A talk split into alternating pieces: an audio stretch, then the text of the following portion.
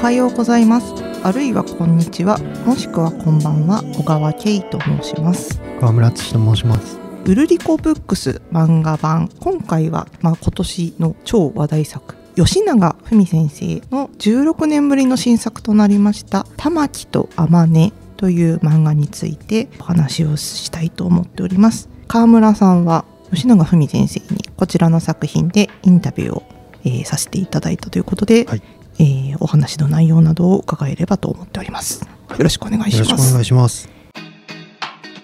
玉木と天音ですが、集英社のココハナという、うん、えー、漫画誌に載っていた、まあ、1話完結というか連作というか連作短編ですね、うん、連作短編5話で玉木という名前の人と天音という名前の人が、まあ、いろんな立場だったりとか、まあ、性別も男女問わずまあ、とにかく各作品で玉木と天音が出てくるんですけれどもその2人の、まあ、関係性をですねあのいろんな形で描いていくという意欲的な連作ですね。まあ、端的に言ってどんなところが魅力だと思われますか？いやこれは本当にさまざ、まな好きの形をですね、まあ、描いていくっていう形になると思うんですけれどもその、まあ、第1話は家族愛である第2話は友達友愛である第3話はまあ隣人愛と言ってよくて、まあ、第4話は同志愛と言っていいでしょう。最後に江戸時代のお話になってそれぞれの好きを描いたっていう形になるんですけど、まあ、吉永先生らしいさがすごく出てるなと思う作品ですね。吉永先生この昔、えーと、萩尾元先生との対談でこれ「愛するあなた恋する私」という本ですけれどもそこであの吉永先生が、まあ、これまでボーイズラブをですね、まあ、書いてきたのはまあ本当はその同志的な話だったと。女の子は男の子との恋愛でもですね本当は男の子と同志的な関係になった上で性的な関係になれたらいいと考えているけれども男の子は女の子を基本的に性的な対象としてしか見ていないので成り立たないと。だからボーイズラブでは男性同士に変換していると。まあそういう、まあ、ある種のその理想的な形男女の理想的な形、まあ、みたいなものがまあ第1話で、まあ、完成されているのかなというふうには私はあの思いました。吉永海先生もめちゃくちゃ大好きな先生ですけれども、うん、あの今で言えばあの大奥ドラマにもなっています。男女逆転大奥ですとかあとまあ男性2人の、まあ、ゆるゆるとした同居生活とか、まあ、同性生活を描いた「昨日何食べた」とにかくそのまあ、既存でいうところのその男女の結びつきとかっていうもの、えー、とジェンダー的なところもありつつ、まあ、セクシャリティ的なところもありつつなんかそういうものに対してとてもこうフラットな眼差しを向けていらっしゃる。しかもそれがその押し付けがましいのではなくものすごくこう心に迫る描き方をされていらっしゃる先生で、まあ、とにかくその心の機微の描き方っていうものがもう本当にもうもう読むたびに泣いてしまったりなどするんですけども、うん、まあ、このたった5作の連作の中にかなり凝縮されてますよね。吉永さんはその連作短編で5話ぐらいでままとめる、まあ、愛すべき娘たちもそうですけれども5話ぐらいでまとめるのがまあとても、まあ、自分の中でやりやすいということをおっしゃっていた。それであのえーと、今回その、えーと、16年ぶりの新作これ転生ものと言っていいと思うんですけれどもこの,、まあ、あの転生ものっていうのはもうずっとこうやりたいと思っていた作品だそうです。それであの、まあ、取り掛かったんですけどこれはあの吉永先生がこう、えーと、同時に2作しか走らせないというやり方をされているので大奥が終わったということであのようやく日の目を見たという作品になってます。でこれあの担当編集はですねその昔の、まあ、エッセイ風の漫画ですね愛がなくても食っていけますという、まあ、ワ永 F 美というのが主人公なんですけどその編集者でして、まあ、が一人でしてですね、まあ、それがとても意外だなというのはちょっと私は思いましたし、まあ、実際吉永先生に会ってみてあの全然ワ永さんとはあの印象が違う方だったっていうのは結構驚きでしたね。でこちら、まあ、5作品並べられていて関係性としては夫婦だったりとか、まあ、あとお友達だったりとか女同士の友達だったりとかあるんですけども私は泣いたのは、まあ、女性同士の友情を描いたものと、まあ、とまあ最後の江戸時代の男女のとてももつれた愛情を描いた部分がものすごく泣けて私飛行機の中で出張の時に読んでたんですけどちょっと隣の人にもはばからずもうだらだらと涙を流しながら読ませていただきました。うんうんうん。川村さんはどのどの話がお気に入りですか？うん。私はですねあの実は第1話第3話あ第4話第5話かと思っていてあの第3話はですね、まあ、隣人ですね。あのアパートに住む、まあ、あのもう、えー、と病気で亡くなる直前のお女性と、まあ、その近くに住んでいる男の子の交流を描いたものですね。で第4話はあの終戦直後の,、まああのはいえー、と機関兵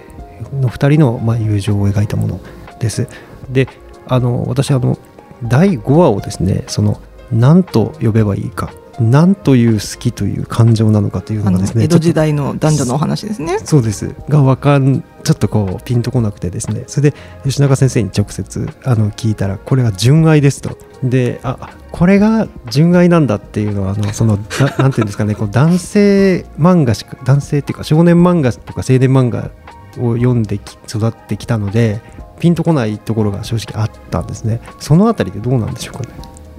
もう完全にこれが恋愛です。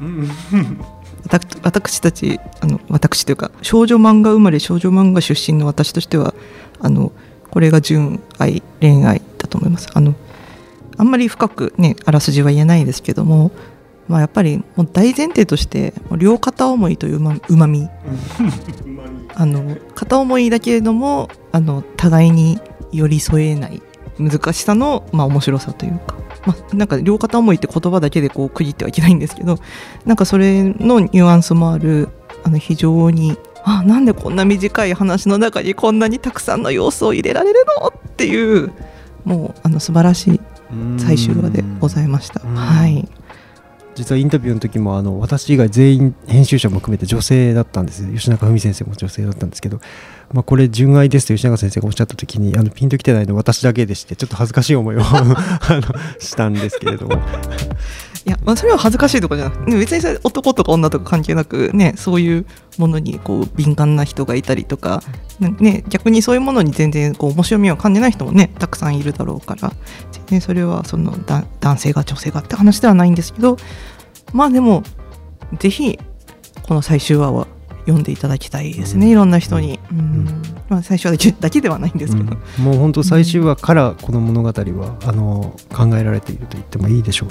であの最終話はあの吉永先生がのお言葉ですけれども、まあ、自分はあまり、まあ、美男美女というのはあまり書かないんだけれども、まあ、この美男美女、まあえー、と蒔絵のようなっていうでしょうか。こうシーンがありますけれども2人がこう並んでいるシーンでこう錦絵だよまるで錦絵だよと言われるシーンがあるんですけど、その主人公の2人の男女が並んだコマとても美しいうん。うん大奥とかもねなんかそういうシーンはあったりはしますけれども、うん。やっぱり美しい人2人を描いたところにはそういう吉永先生の一つの話に対する思い入れみたいなのはあるわけですね。す。ね。うん、それであのおっしゃっていたその第2話あですけども少女同士のですねあの、まあ、友情を描いたあの明治期のお話ですけれども、まあ、ここなんかではですね天音の切ない表情をですねすっごくこう引いた小さい子まで表現してたりするんですね。吉永先生はどっちかっていうと表情キャラクターの表情でこう感情を伝える。あのこれ月とサンダルのなるちゃんのなるちゃんのその後っていう、まあ、シーンとかすごくこう表現がそれっぽいんですけれども、まあ、こういうなんていうか小ささで表現するっていうのは非常にこう工夫されてるなと思いまして、まあ、あの吉永先生に聞いたところやっぱりこう短編なのでこう情報をこういっぱい入れることでですね、まあ、たくさん読んだ気持ちになってもらいたいと。でたくさん読んだ気持ちになって少しでも今っていうものをですね今の時間をま豊かにしてもらいたいというふうにおっしゃっていて私はもうあのそういうふうに思いながらですねこの本を読んだのであの石中先生がの思いが伝わる方が多いんじゃないかなと思いますけれどもね。いやそういう書き方の工夫があると思うとやはり吉永先生の巧みさというのが巧みです。際立ちますね全然それを巧みだとしてこう書いてる感じではないんですうなんです読めるんですけど、そういう読者サービスがちゃんと組み込まれているこの2話を読んだ時は私はあの朝ドラの花子の案の。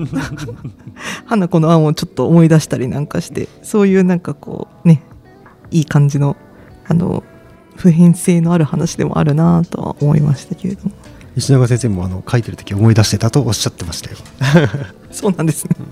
いやもう本当にあの一冊たった一冊の、えーと、コミックスですけれども本当にいろんなその人間の感情があの繊細に描かれていて全ての人が全然違う立場なんですけどもどこかに共感ができるというか、うん、あのすごいいい一冊だなというのを感じました。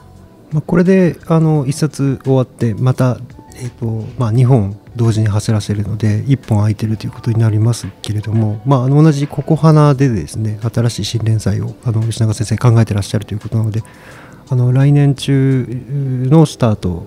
だとおっしゃってましたのであのこれも楽しみに待ちたいと思います。いやもう本当に楽しみですね、うんうん、もう先生の漫画もう本当に裏切られたことが一回もないので もう本当に楽しみです、うんうん、いい情報ありがとうございます。はい。ということで今回はウルリコブックス漫画版で川村さんから吉永文先生の玉木と天音のお話を伺いました。どうもありがとうございました。ありがとうございました。次回もよろしくお願いします。今日もうるうるっとした一日をお過ごしください。